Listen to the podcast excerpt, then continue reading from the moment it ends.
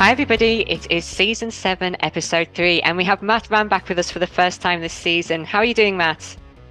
Good morning. Yeah, not too bad at all. Thank you very much. Uh, I've certainly got over my uh, my Christmas bug, which laid me down for the best part of three weeks or so. Oh. Feeling, feeling very grotty and missing all of Christmas and New Year. Um, but yeah, not too bad.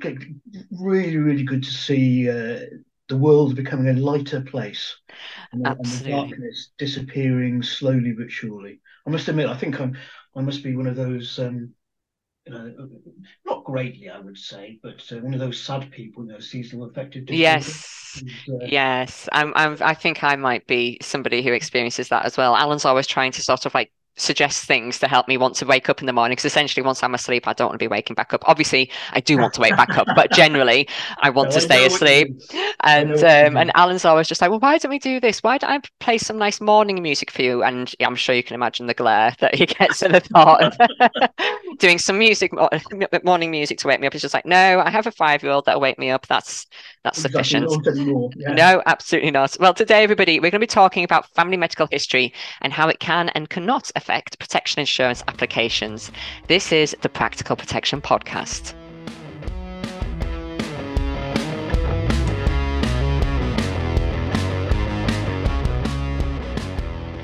So, Matt, let's start off, if it's okay with you, with why is why, why does family medical history before the age of 60 or 65, depending upon the insurer, why is it so important for insurers when we're looking at things like personal and business protection insurance? Okay, well, I think uh, it, it will be um, relatively it's, it's, relatively common knowledge that um, from time immemorial, um, people used to say, uh, you know, your own mortality, look at your own genes if you want to get an idea of, um, you know, how long you're going to live and so on and so forth. And that was around a few hundred years ago. Um, but obviously, science and, and particularly data collection uh, has moved on. And without any shadow of a doubt, um, genetics, your family history, um, does count a, an awful lot. Um, what is better understood now, of course, that it is not purely um, your genetic makeup, or, or, to be honest, the faults that um, appear uh, while you're developing in the womb, um, or you could argue, argue right at the very point of fertilization, to be perfectly honest with you, um, you know, the, some of them are faulty, and that can can cause, not always, I might add, can cause uh, problems later on in life. But what is what is better understood is it's it's purely not just those genetic, um, um, I don't know what you call them, genetic mistakes, I suppose, um, but environmental factors as well, uh, and also lifestyle factors do come into it. Um, you can go through with a faulty um, diabetes gene, for instance, a type 1 diabetes gene for, for all your life and, and never develop diabetes, type 1 diabetes. Um, but it, it's now known that uh, those who do develop, um, it's triggered by, uh, it can be triggered by environmental factors such as such as a virus, a simple virus. So I'm afraid to say, not particularly technical comment, but it's a bit of a look of the drawer on, on some occasions. The one I just wanted to specifically talk about, given you know, that we have a limited amount of time, um, was was was in fact diabetes. That's uh, one of the very common ones, family histories that is, that that, that crops up um, when uh, underwriters look at protection, both uh, both life, critical illness, and income protection for that matter. Um, and it's interesting, really, when I was uh, reminding myself of these from the old days, that's really uh, type 1 diabetes. So that's really the people will understand as the severe type of diabetes that does need in, in, um, injections of insulin. Uh, to help with the disease, the control of the disease. Um, but it's very much a combination of, of, of genetics and uh, environmentals, as I've just uh, just mentioned. And really, if you do have the um, genetic uh, mistake, can I call it that? Um, you're only at slightly higher risk of actually developing diabetes itself. So that's type one, that's the severe one. Now, if you're looking at type two, then the uh, predisposition um, the genetic condition, um, certainly impacted by lifestyle and environmental factors as well, is much higher. Um, for instance, if a an individual has one parent that suffers from diabetes, then there's a 40% chance of them developing the disorder. If both parents have type 2 diabetes, then there's a 70%. So to use that example, I thought that might be a good example of, of um, where family history is important to underwriters and, and why it is as well. I think um, that's a really good example because, as you say, I mean, there's there's so much to sort of like bundle in there. So, as you say, there is the genetics that could potentially do it, but there is obviously as well those those lifestyle factors as well. And you know, I think that when we probably I think probably when we're looking at it from an advice point of view, I think probably initially we're thinking of it as more of like a genetic rather than lifestyle factor.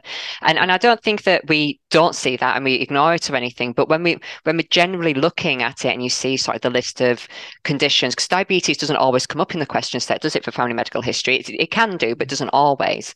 Yeah. Um, you know, and we'll see things like heart attack, cancer, and I think you automatically I don't know. I, th- I, think you automatically think, oh, that's probably more of like a genetic link. But you are right, though. There is there is a huge influence in terms of of lifestyle, and especially, I mean, even if we think it's like a probably quite a, a broad um, sideways jump in a sense, is if you were looking at somewhere like Australia, obviously the the likelihood of skin cancer, I imagine, is far higher than say somewhere in the UK. So that you could quite well have parents and children and siblings and everybody experiencing that, but that comes from an environmental factor rather than necessarily genetic. So it's um, there's definitely uh, lots of things to be thinking about about it. No, absolutely, and I think it's it's it's one of those. If if we take it back to the actuarial underwriting science behind all this, it's it, it's. I think it's fair to say that really the the data that is used to come up with ratings generally will include all of that. Um, now that if if, some, if somebody thinks about that, or if I think about it, I'm thinking, well, hold on, lifestyle factors that's a variable. Environmental factors could be a variable. Um, is that really fair to to to um, uh, rate people with those two big variables there?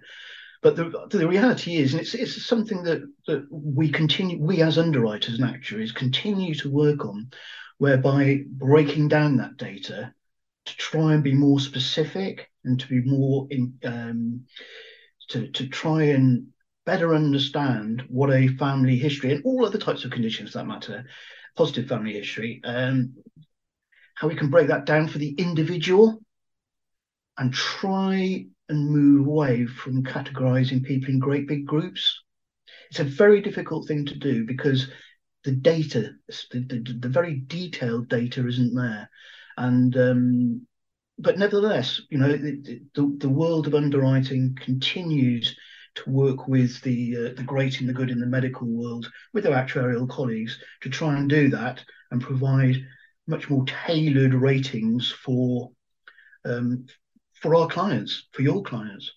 So I always think family history ratings are um, a, a, an interesting one.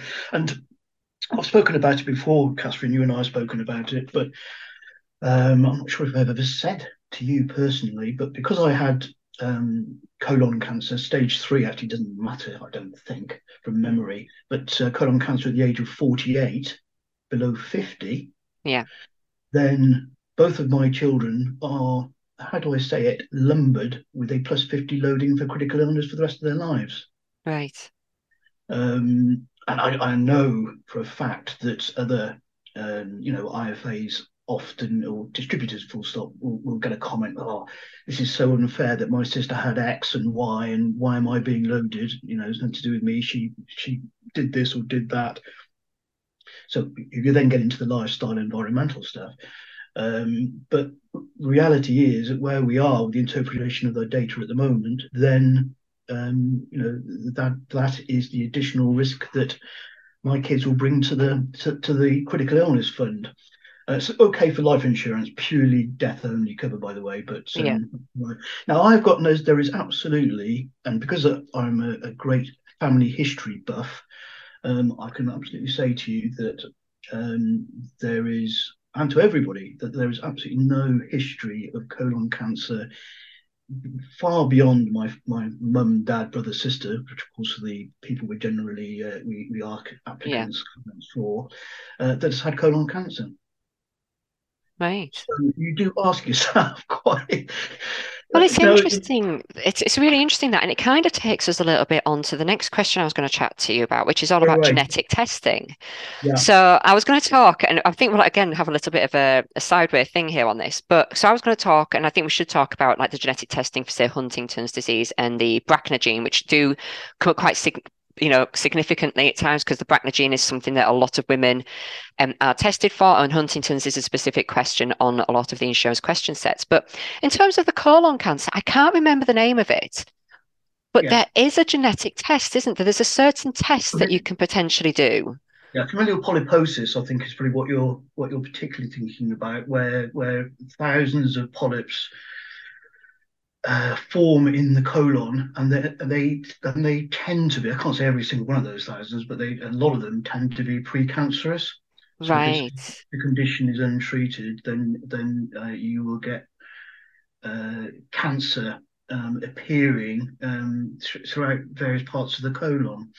Um, right. And uh, so, so that's the particular one you're thinking about. Absolutely. Now, I could. It would be unfair uh, I'm just trying to think here about confidentiality, but certainly members of my family have had uh, genetic testing because of me, and they're yeah. all clear.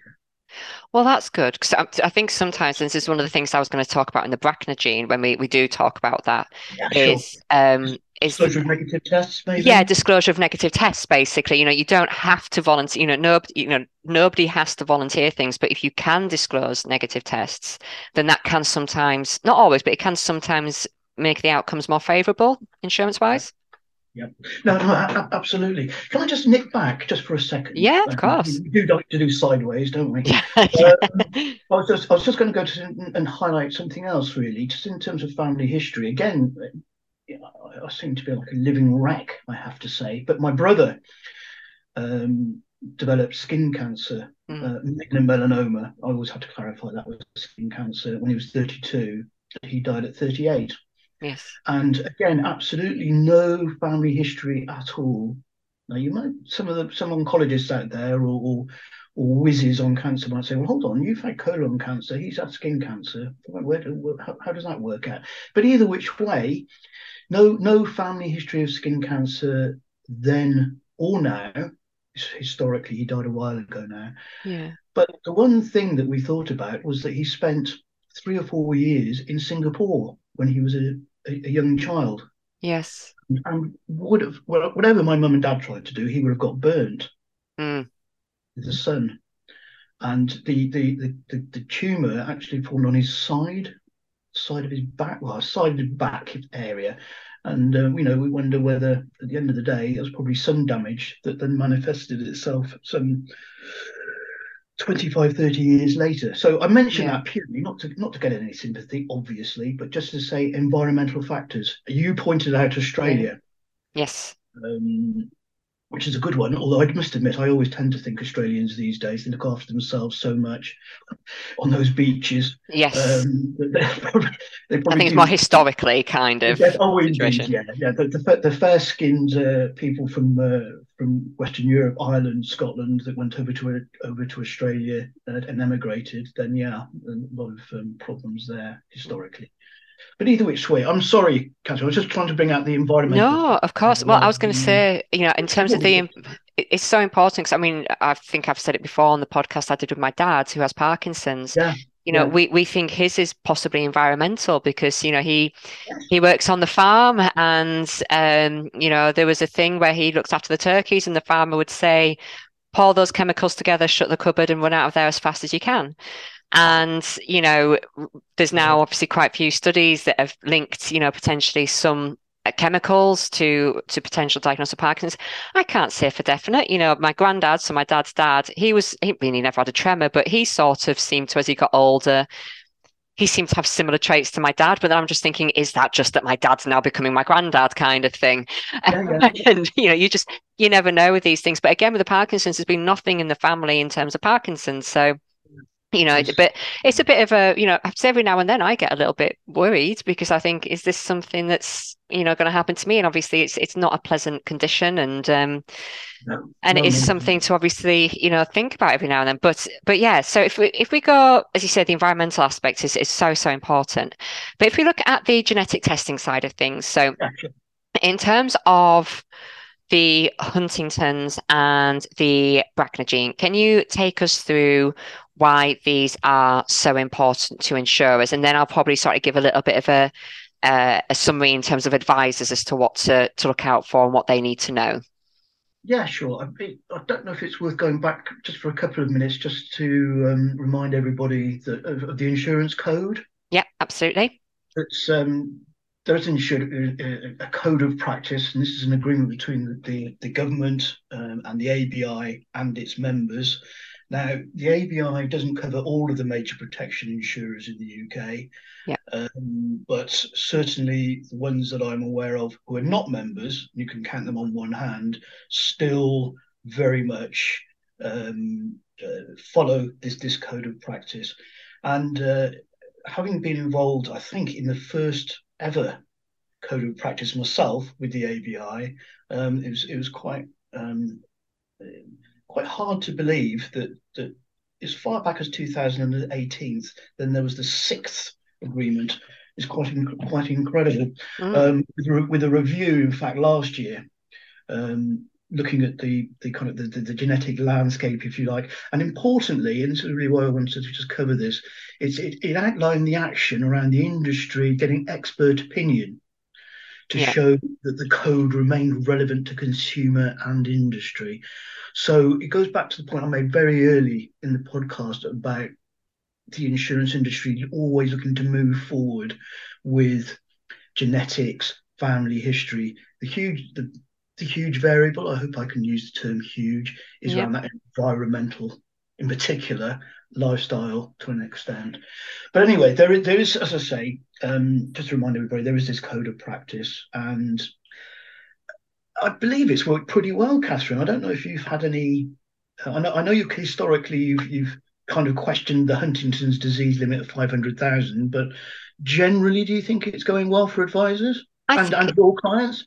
Yeah, I think it does generally work quite well. I mean, I think a key thing for me in terms of the Huntington's um, disease and the disclosure of genetic testing is that in terms of when Huntington's disease is disclo- is diagnosed, even if someone doesn't need to say that they've had uh, like um, a Huntington's um, genetic test, Correct, it's yeah. very, very likely that in the family medical history, that there will be the disclosure of Huntington's um, disease by an immediate family member, which yeah. then does mean that the underwriters that it, in a sense it doesn't matter if we're disclosing the genetic test or, or not. In some in some ways, it doesn't matter because the underwriters there know that there's that family medical history. So then the underwriting is going to go down that route of there's a potential, maybe a 50 50 chance of Huntington's disease here. So they're going to rate it on that basis. But what we were saying before about the volunteering of um, negative um, genetic tests, that's quite important for somebody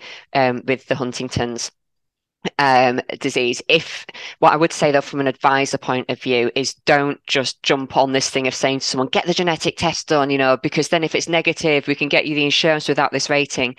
It's an incredibly emotional decision and yeah. psychological decision to decide if you want to have that test or not. It's it, Huntington's disease. If people aren't familiar with it, it is something that will lead to somebody dying um, relatively.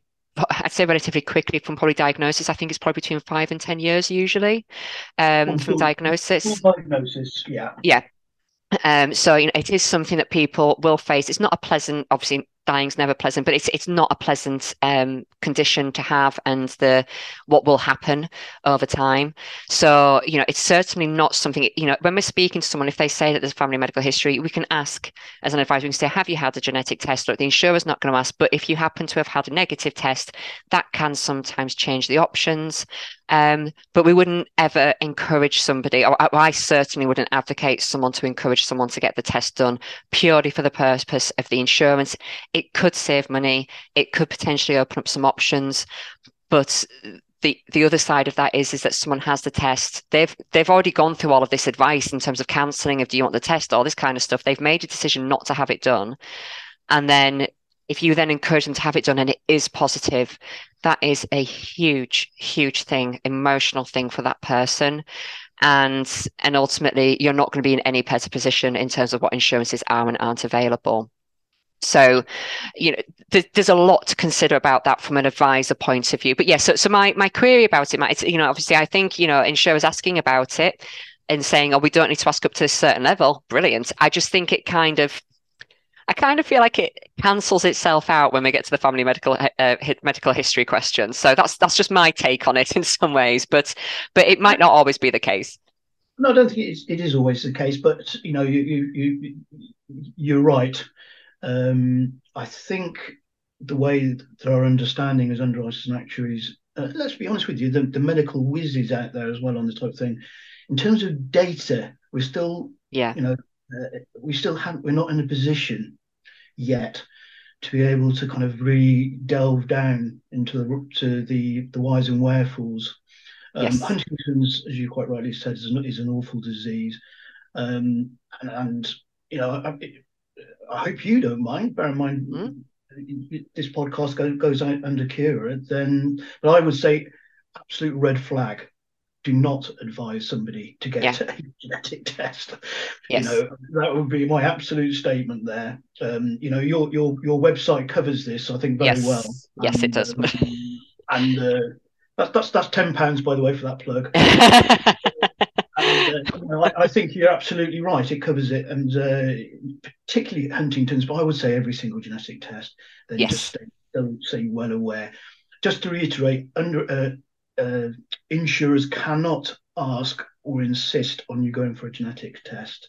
Yep. They cannot insist for a test result. So two, two different things there. One is actually going, attending for a genetic test. Insurers mm. simply won't do it in terms of asking for the results, that is that is as, as, as Catherine's highlighted, only for Huntington's over pretty large sums assured, yeah. which really well well above what the average sum assured of uh, is is in, is in the marketplace.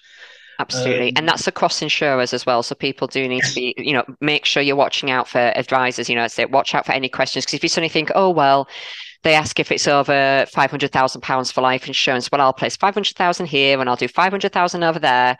Just be very, very careful because you know, in terms of the grand scheme of things, is the questions. Make sure the questions, in a sense, don't stop you from doing that, but also as well bear in mind that you know each insurer has reinsurers the reinsurers fulfill different policies with different people, different in- insurers everywhere. And you don't want to get in a situation where you've done something trying to be smart and trying to try and get the person more cover when actually it's going to end up that potentially one of the policies will be voided. Um, so, you know, yeah. To- totally agree with you, Catherine. Um, it, that happens more often than I'd like to say, to be perfectly honest with you. Yeah, um, there are reasons to split cover across insurers at times. You know, there are certainly you know times that advisors will do very that. Reasons, yeah. very very valid reasons, but again, it's that all, whole thing of you know, especially protection isn't your go-to thing all the time. Just be incredibly careful. You know, seek advice from somebody as well if need be. You know, as always, I know people don't always want to speak to them, but you know, speak to a compliance person, double check what they say. Um, um, because you know they are putting not only the client's best interest at heart, but you, the advisor, the firm as well, at the heart of what's being done. And then we've got we've got the Huntingtons. I know we've just spoken about there, um, but then the BRCA gene because that obviously. So this is a really interesting one, and I know we've spoken about this previously in another podcast, but maybe just a really quick recap, Matt, on the difference, and it applies for Huntington, it applies for any genetic condition as well, but the difference between diagnostic and predictive testing. Well, predictive is is is literally what it says on the packet. It is the chance of something happening in the future. Diagnostic is what it, what is the position now. Um, you know, a classic example of a, of, of um, another diagnostic test is a blood test. It is it is saying what the position is now. Predictive, literally predicting what is likely to happen given current um, uh, statistics um, will happen in the future. So that's really the classic between the difference. And we're, we're primarily talking about, um, in terms of this podcast, predictive testing yes. in the future. Um, Absolutely. I, I would just like to add just one other thing on before we disappear on um, on genetic testing. So I think it's quite important.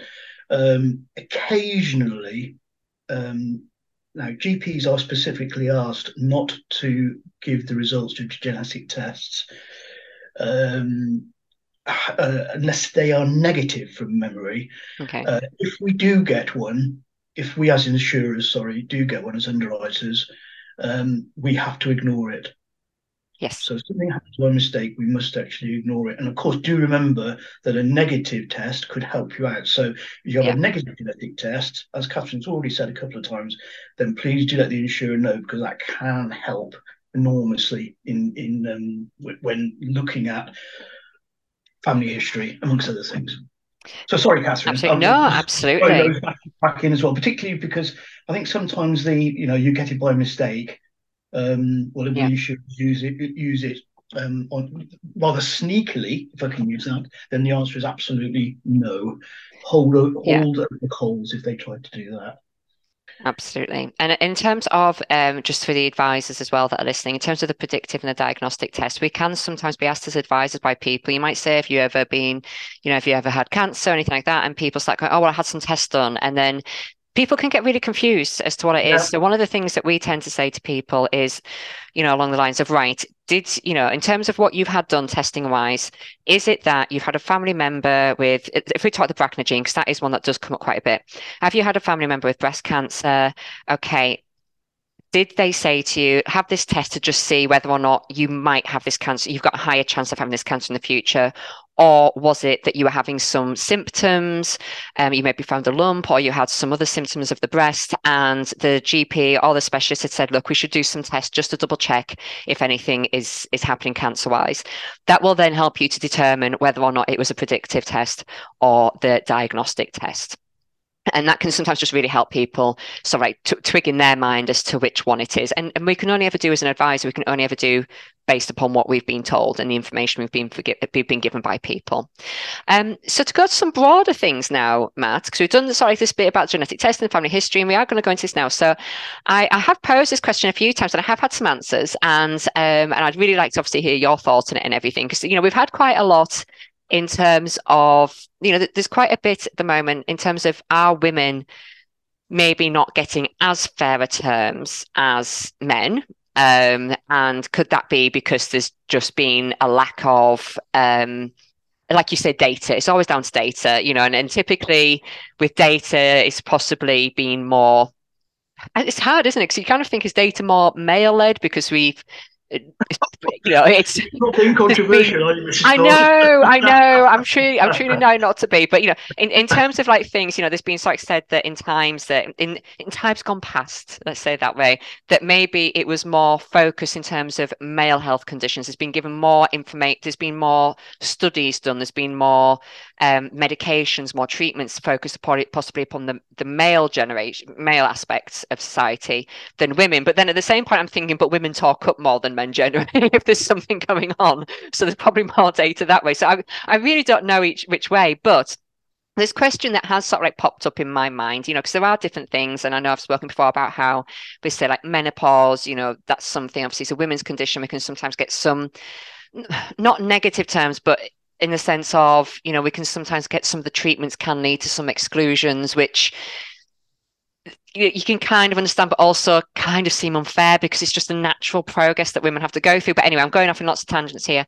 But so my my question to you, Matt, is just so we can sort of have this out and sort of like you know have a really good open discussion about is it say like if we have um, a woman, she might get a breast cancer exclusion on critical illness cover due to family history of um, of breast cancer, but we don't get testicular or prostate cancer exclusions for men. And I imagine there's a genetic aspect to that. I imagine there's a data aspect to it, but it is just a question that it really fascinates me. So I'd be really, um, I'd really like to see your hear your thoughts on that. Right. Could you just repeat the? Um, did, did you say testicular and prostate? Yes. Those, those two conditions. Okay. Um, for a start, in, in terms of, I'm just trying to think this through really, in terms of those particular two. I'll go, I'll go prostate first. I think um, with prostate cancer, there is actually no reason why, if a family member has been diagnosed with prostate cancer at a relatively young age, particularly for critical illness here, mm. um, they why they should not have a, uh, a, a cancer exclusion if they if okay. a family member has been uh, diagnosed at a young age. Um, we were talking about BRCA um, a minute yes. ago, and BRCA is certain the mutations of BRCA uh, one and two that matter are linked to increase uh, levels of prostate cancer. Oh, right. So I think a lot of people think maybe when we talk BRCA, bear in mind that BRCA is BRCA, BR breast, CA cancer.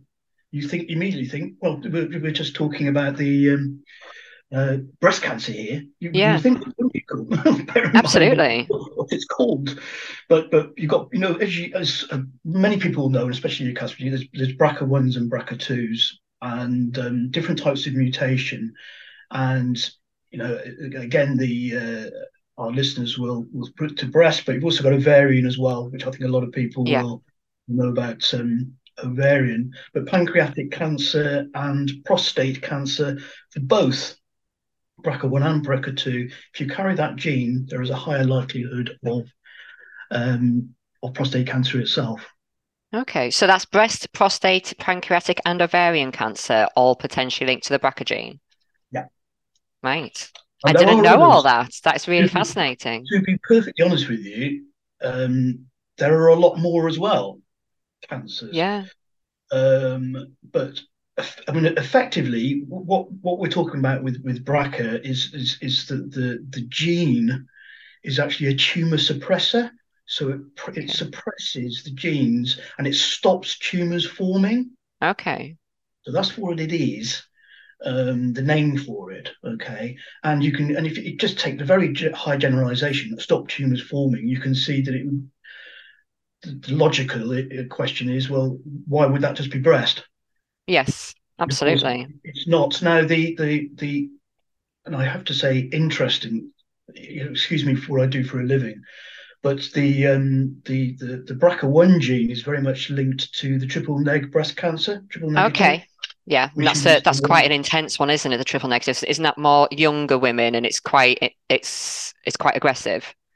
Um, not always younger women. Oh, but, is it not? But, no, no, more common, more common in younger women. Right. Uh, um, but uh, it, absolutely, it is aggressive, and um, although great strides have been made in the last few years in terms of the treatments of it, then um, it is it is still the uh, most frightening of all the breast cancers um, that, that, there is at the moment. Making great strides, but um, what I was saying there is that's very specific BRCA one. Yeah. Okay, so as I say, I've kind of again I've deviated off the question that you were asking, and that's around exclusions for prostate. And uh, I, I, will I will plant my opinion out there. Okay. If somebody has had prostate cancer, uh, a family member has had it under uh, under the age of fifty, then we should look at rating if that person is taking out the insurance is obviously below the age of 50 stroke maybe even 60 yeah Okay. So treat um, them in a similar way to, in a sense, what happens when breast cancer is um, thingied as well, uh, I, disclosed. I, was trying to think of the word disclosed then.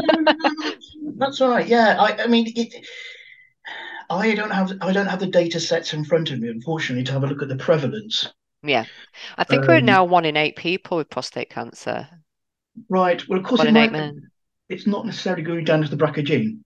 yes, no, of course, no, of course. It's yeah. got this environmental and lifestyle, and goodness knows what else. That's, oh, uh, it's going far too complicated. I'm just looking at the top levels to that. so, well, well, well, I suppose the point of my what I was trying to say there was really, um, you know, people will, uh, advisors, clients will get mystified yeah. by that family history and what insurers do, but it's not as simple not it certainly isn't. It's um, genetics is not simple um, without any shadow of a doubt. So, so all I can really say is it's no great help. Just leave it with us, and we will get there. There's no two ways about it. And we are at, uh, we are um, you know obliged to the government and the agreements that we've made to look at genetics and get the world's experts on this. So, so just bear with us. In terms of testicular cancer, I am sure there is a very good answer to that. Um, but I I haven't seen one uh, testicular cancers, which which is really where you're coming from. And again, I, I would just fall back on. I can only assume that the numbers don't don't stack up. Um, I've not yeah. Heard of test. I mean, there's going to be some form. I, you know, I always think it, it, I go back to that comment I made right at the very beginning, two or three hundred years ago. You know, just look at your parents to see, on average, see how long you're going to live. Mm. Um, there must be some genetic component component in, in testicular cancer. Um, I can only assume that the numbers don't um, add up to a, a, an increased risk, which would worry an underwriter. Yeah. Um, in terms of the of, in terms of the male female thing, then then that's a, a, a, different debate altogether. Yeah, I was, I was certainly not bringing it up as a. Um, obviously, I am quite feminist, you know, obviously, um, sure. absolute girl power. But you know, it's just that kind of thing of because obviously I understand, and you know, as, as, you said, you know, it's so complicated. We've got all the underwriters, the actuaries, you know, from reinsurers and insurers doing all this incredible number work, which I can't even begin to fathom how it's all calculated. I'd love to sit down with somebody at some point and just like shadow them for like a week and sort of like figure out how they do it all. Um, yeah, it would be it would be lovely, but um, you know, I, I, think it's just that thing of, you know, because it's the the data, it's usually, I mean, we're using decades worth of data, aren't we? I mean, we have the recent data which shows the changes in, in modern population, modern society, but it is based upon, especially the genetic side, it's decades worth, absolutely decades worth of data. And and I think probably what's, so, you know, I, I think some of the questions that have come out is sort of like, well, is the is the data you know, in a sense, is it just more male dominated? You know, has there been as many records in terms of women and stuff like that? Is it been as easy, you know, and, and things like that? And, and you know, I, I, am clearly sounding like I'm on a feminist thing here, but um, it'd be interesting to know. I mean, I, it could be completely wrong. You know, it's just it's just the questions that sort of like come up every now and then as sort of going, well, how come women are just getting slightly different on this bit compared to this and that? And uh... population population data will be um, should be split between male and female um, in in the same proportion as the population. Okay, so that's population yeah. data. Insurance data is going to be different because it'll be skewed by the difference between how many um... men take out insurance and women take out insurance. And it would have been very male dominated versus would, women. I, I, would think so. When women, yeah, yeah, yeah. I mean, we know the, the historical. Yes, uh, when we were not seen as as important, Matt. Let's just be honest, we weren't as important. I can tell you that. Bear in mind that most women have at least six jobs that's why I'm six jobs. then um, I, am afraid I can't I can't go along with that one. exactly. I know. I know. I I, com- I completely agree. I completely agree. Um, and I uh, think I think that's when we when you talk statistics. I think we have to be a bit careful between population statistics and insurance statistics. Yes. In, actuaries and underwriters will in fact look at both. Yes. Okay. Um, and, and but I think that's probably why you're going to get more male than female on the insurance side of it. Yeah, which you know, in, in terms of society, it's, it's, not a criticism at all to no, know, to insurers or anybody, the actuaries. It's not an issue. It's it's just circumstance, isn't it? We're still, yeah. you know, we are at a point now where we're getting more and more women insured. You know, I'm really happy actually at Cura that you know I've been going through our recent statistics and stuff for like our um, consumer duty report and things, and actually we've in the last year we've insured more women than men you know and it's it's it's very very close but you know it, it's it's lovely to see that that we've got that really good balance of, of you know making sure that we're ensuring everybody. Um, Okay, next question then. We've got the last two things. Well, it's the last question for you, and then I have a comment probably, which I'm, I'm not going to expect you to to um to talk about, Matt, but it is something that I've I've mentioned before. I don't think I've mentioned it before on the episodes. and the episodes, I might have done, um, but it is something I'm just saying every now and then because I think it's important to talk about um the, you know this community within society and and how genetics and different things work. But um okay, our next question is um on the very first episode of season seven, we had our guest host, uh, which was Setal Meta, and he asked us to chat about what are the most common family medical history disclosures that we would think that we will not think, but that we we know will lead probably to a premium rating or exclusion. Okay. Um, so by definition, the question really is going to have. I'm going to take my answer from what I probably used to see rather than today um, on insurance forms, whereby it's it's a little bit of a red flag. Yeah. In other words, what we better have a look at that. Quite, what does uh, what what does that mean? Yeah. And um, don't, I don't think it'll be any surprise really that it diff, the well the industry differs hugely between life insurance and critical illness uh, and Absolutely. Um, exclusions are pretty damn rare on life, to say the least. In terms of critical illness, um, we only have to look at the product and the nature of the product and what are the main causes of uh, claims on the product. Mm. And so, therefore, you're going to be looking at um, cardiovascular disease, cerebrovascular disease, in other words, strokes, just uh, transient ischemic um, episodes, attacks. Um, you're going to look at uh, cancer. Um, now, yeah, look at cancer. You would also look at multiple sclerosis. Yeah. And would that be uh, more towards the female side of things, or you, would that you be? tend you tend to see more in female. Uh, well, remember that if you these are I'm just talking about here disclosures. Yeah. Okay. Sorry. Yeah. Yeah. So so uh, you know bl- blokes have mums and sisters and things like that. So Yeah. you'll, you'll get that coming out from the, from that side. Um, yeah, it's you certainly if if I took all the disclosures from family members, then yes, you Yeah. would see it more in the ladies, uh, without any shadow of a doubt. Um, and again, it- you know, when underwriters will look, they'll certainly take the age of the applicant at the time of the diagnosis, which is I always think an interesting one. Um, but usually under 50 is when people will start, underwriters will start to think. Now, I always think it's one of those questions where you think, well, do people, re- can people really remember the age of when the parent, if they're still alive, remember, can still, still Yeah. be alive, so has ever had, if, when they have had a heart attack or a cancer? It's quite hard for people to remember. I have to say that it's it. I don't always find it easy. I would I would totally say that, and it's a it's it's a difficult one. Um, I, I was reading, um, as you do, Brack's the great the great Dr. Brackenridge's book Oh, um, right. several years ago, and uh, it- some interesting points on family history there. And all those years ago, they were actually saying the medical examiner should question the uh, an applicant if he says that a family member died in an accident. Right. What, what is the accident? Is it suicide? Is it uh, showing up a, an alcohol problem? Is it showing, you know? So uh, we've moved on. That's Yeah. what I'm really trying to say there. Absolutely. Um, and I, and I think partly that is because we have to remember that that people aren't automatically geared up to remember the exact age of somebody of a of a of a sibling. I just happen to know because I'm an underwriter and I'm in Yeah. family history.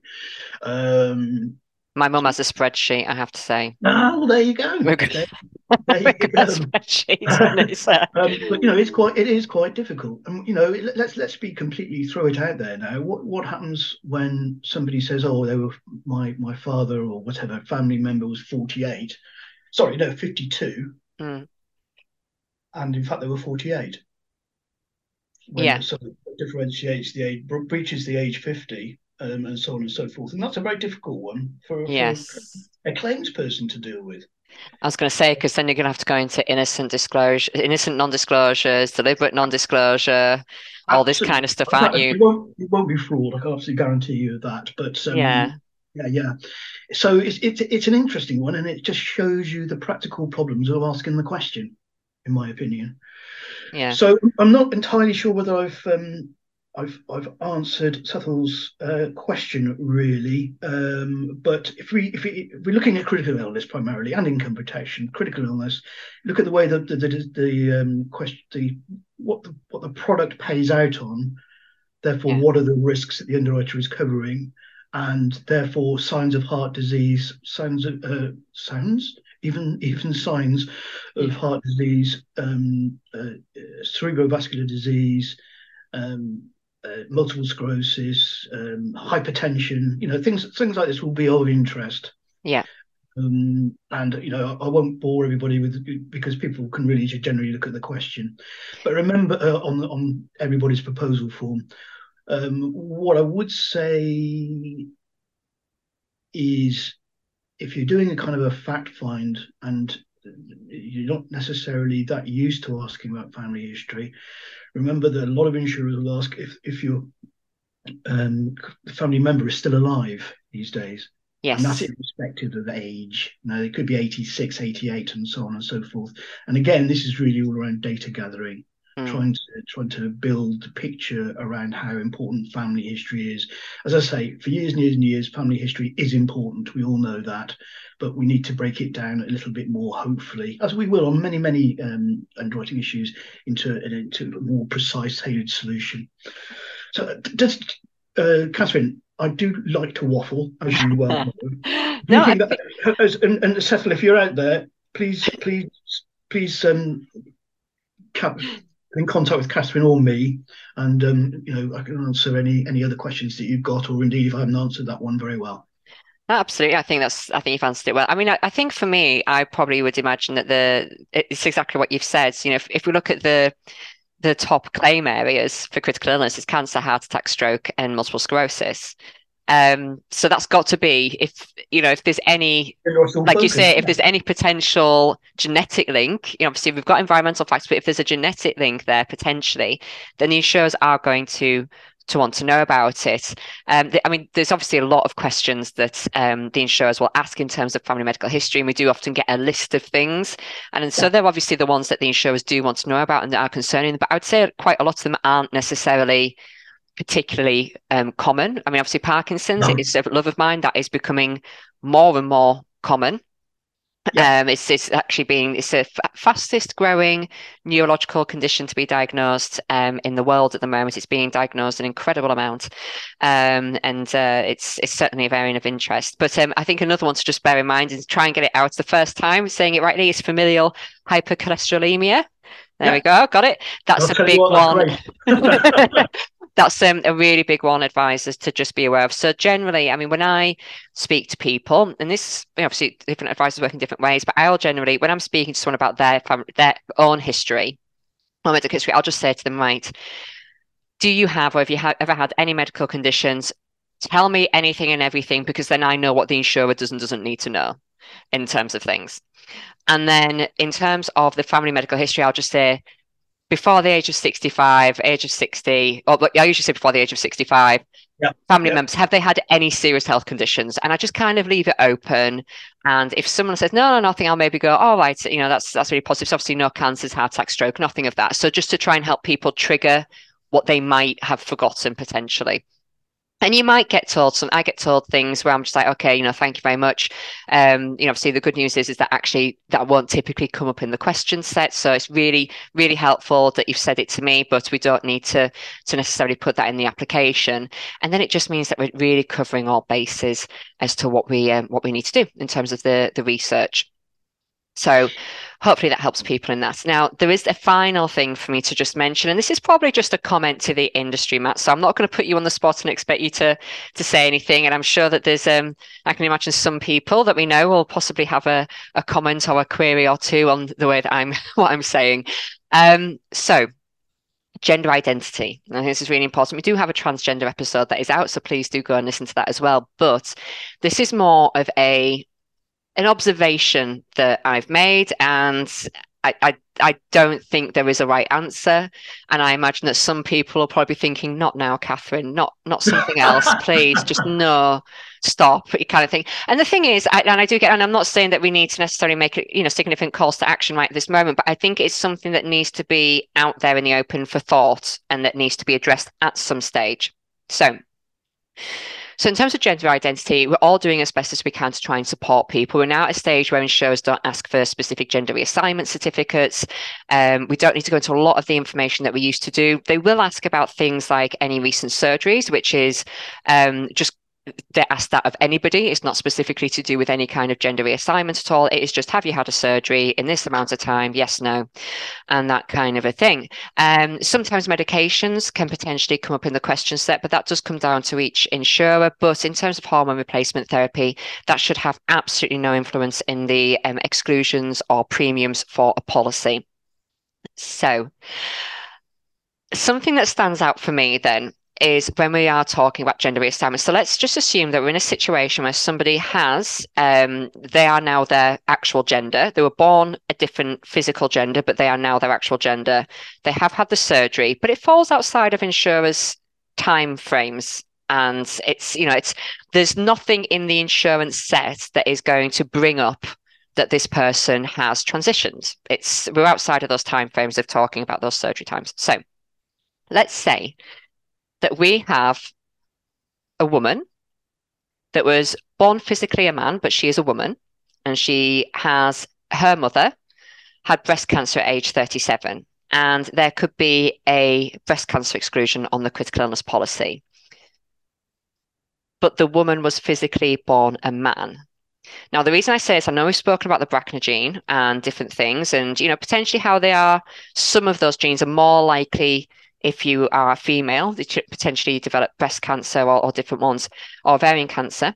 Um, but my point is with that is that if this person had applied for the insurance when they were still physically a male, they wouldn't have the breast cancer exclusion. The breast cancer exclusion is only going to apply to women. It's not going to apply to men.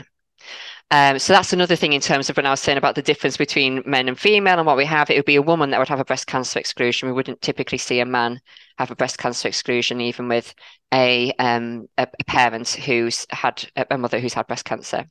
And then we've got the other way around as well, is that you could have somebody who was born physically a woman, but is a man. They are a man, they apply, they don't see the breast cancer exclusion, but they were originally and they were physically born a woman. So if they were still physically a woman, there would be a breast cancer exclusion. And I don't know the answer for any of this. And I think it is an incredibly complex set of circumstances that I, I can't imagine a computer system and an underwriting engine could necessarily compute. Um, there is also as well the the thing that we are obviously trying to be in society much um, much more open to to modern um, communities, modern societies. To say like for ourselves at Cura, you know, we we have specific things in there where we don't necessarily need to put in male or female in our systems so that we can make sure that we're using the correct pronouns when we're speaking to people but we always have to have that conversation as well, which is, is really awkward.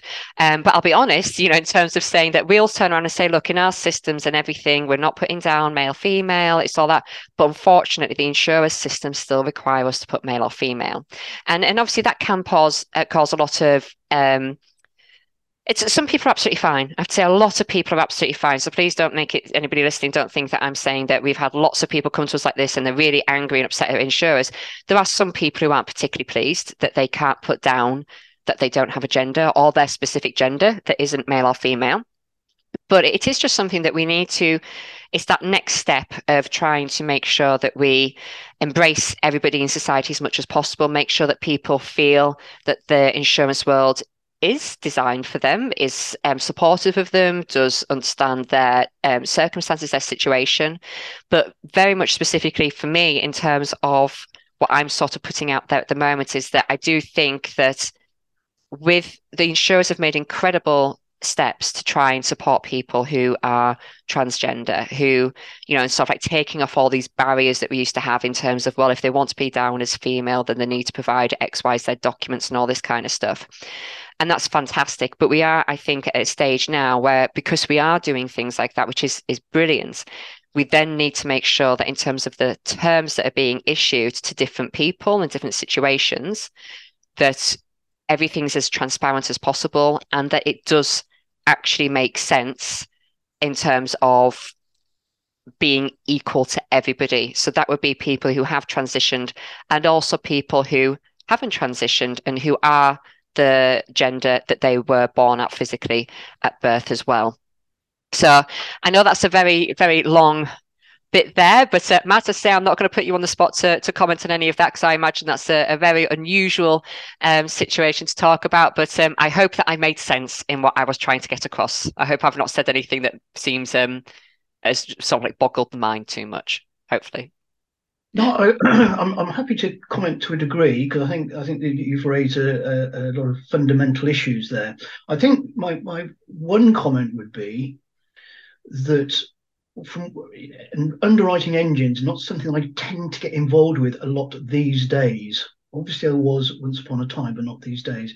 Are we saying that um, a transgender person, let me, let me, just say person for the moment, yeah. who fragmented by that. um, let's say let's say somebody's gone from female to male, and he's saying that the underwriters would not. I think this is what you're saying. They would yeah. not be able to identify that individual, and therefore, therefore, an exclusion wouldn't would, take place. Right. Well, in that, in my my take on this, and please anybody out there shoot, well not shoot me, I'm getting, you know, I can't run fast enough these days. But um, if if if the underwriting engine has been built in such a way that they can't gather that information, then that that individual will will either get the exclusion or not based on their current yeah uh, identity. So yeah, so in, in that should not be a problem at claim. Oh no, absolutely. Part of the question, isn't it? no, well, the thing is, it's the thing is, it's absolutely, you know, it's it's absolutely right, and you know, th- there shouldn't be an issue, and because I think a key thing here as well is that in these situations, it wouldn't even necessarily go to an underwriter. This could just be straight no, through online application. Right, um, yeah. so I think so. Like part of my comments of that is, and you know, and I certainly don't want to go backwards or make anything worse. I'm, I worry that I'll probably say something, and people will just go, "Oh, well, it's too risky, so I'll just make it worse for everybody." Um, but my, my point of view is if somebody was born a female and has um, transitioned to be a male, they wouldn't have an exclusion for breast cancer. But but at the same point, then I kind of think of that is that in some ways is that fair to the woman who hasn't transitioned and to someone yeah. who has been born female who is going to see that exclusion. I certainly don't want that male to have an exclusion put on, you know, and and and I do understand that this is a situation where I I, I say I don't think there's certainly not a quick answer.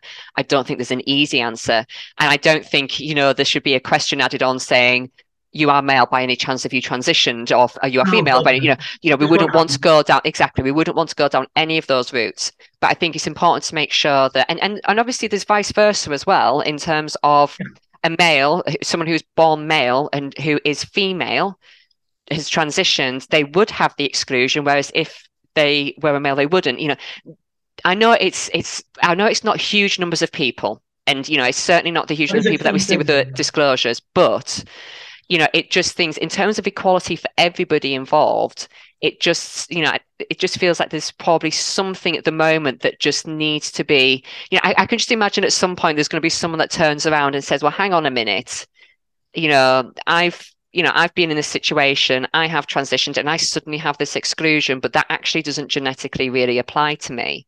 So how is this fair? And and I think there needs to be some kind of a, a framework or answer of some sort to explain the the way that it works. Um, sorry, Catherine, it wouldn't yeah. surprise me if that that that answer could be given by insurers, to be perfectly honest with you. Yeah. Um, I think my comments were, at least initially, were more around systems. Yes. Oh, um, systems I can't imagine could do cope with this at all. I don't spotting, think they could do. Spotting these things. I mean, one, you're absolutely right. I think it's important with insurance is is is one, numbers are currently yeah. very, very small. And and number two, there was always this fundamental thing with insurance um, around anti-selection. Yes. Somebody knowing that um, there is a condition or a likely event which insurers aren't aware about. And really, I can't see um, an individual, let's say, I was trying to get your um, uh, a female transitioning to a male, mm. so they wouldn't get an exclusion. I, I, I'd be incredibly surprised if that would ever happen. I was going to say it would be. I mean, you might have it that I, I, doubt it, but you could have a male, someone who's physically born male, who doesn't, who gets their insurance before this all happens, but you would imagine that somebody who's in that situation would have spoken quite significantly at times to um, to people who have to be involved, medical professionals, in, in terms of the transition process. Um, so again, it, it doesn't. I don't think. I think be very unusual, very, very un- unlikely to have a situation where someone deliberately sets up their insurance or doesn't set up their insurance until certain times to avoid these kinds of exclusions. Because I think a lot of the time, in all fairness, when we are talking to people and it's in terms of insurance and transgender, and there's that kind of big debate about sort of like what the insurance is going to do. A lot of the time, that comes down to people wanting potentially private medical insurance to cover the cost of transition. Yeah, um, yeah. So that's where you know a lot of the time it is just very very straightforward um, in terms of you know you, you just put the application forward like you would do for anybody and yeah. just if the surgery is in time frame you just mention it and as I say it shouldn't have any influence but it the gender can have an influence in terms of some of these um, family medical history exclusions. Uh, so it's it's an interesting one. It's certainly not, as I say, I, I don't know the answer, but I can just envisage at some point that somebody yeah. somebody's going to come up with that well like i am.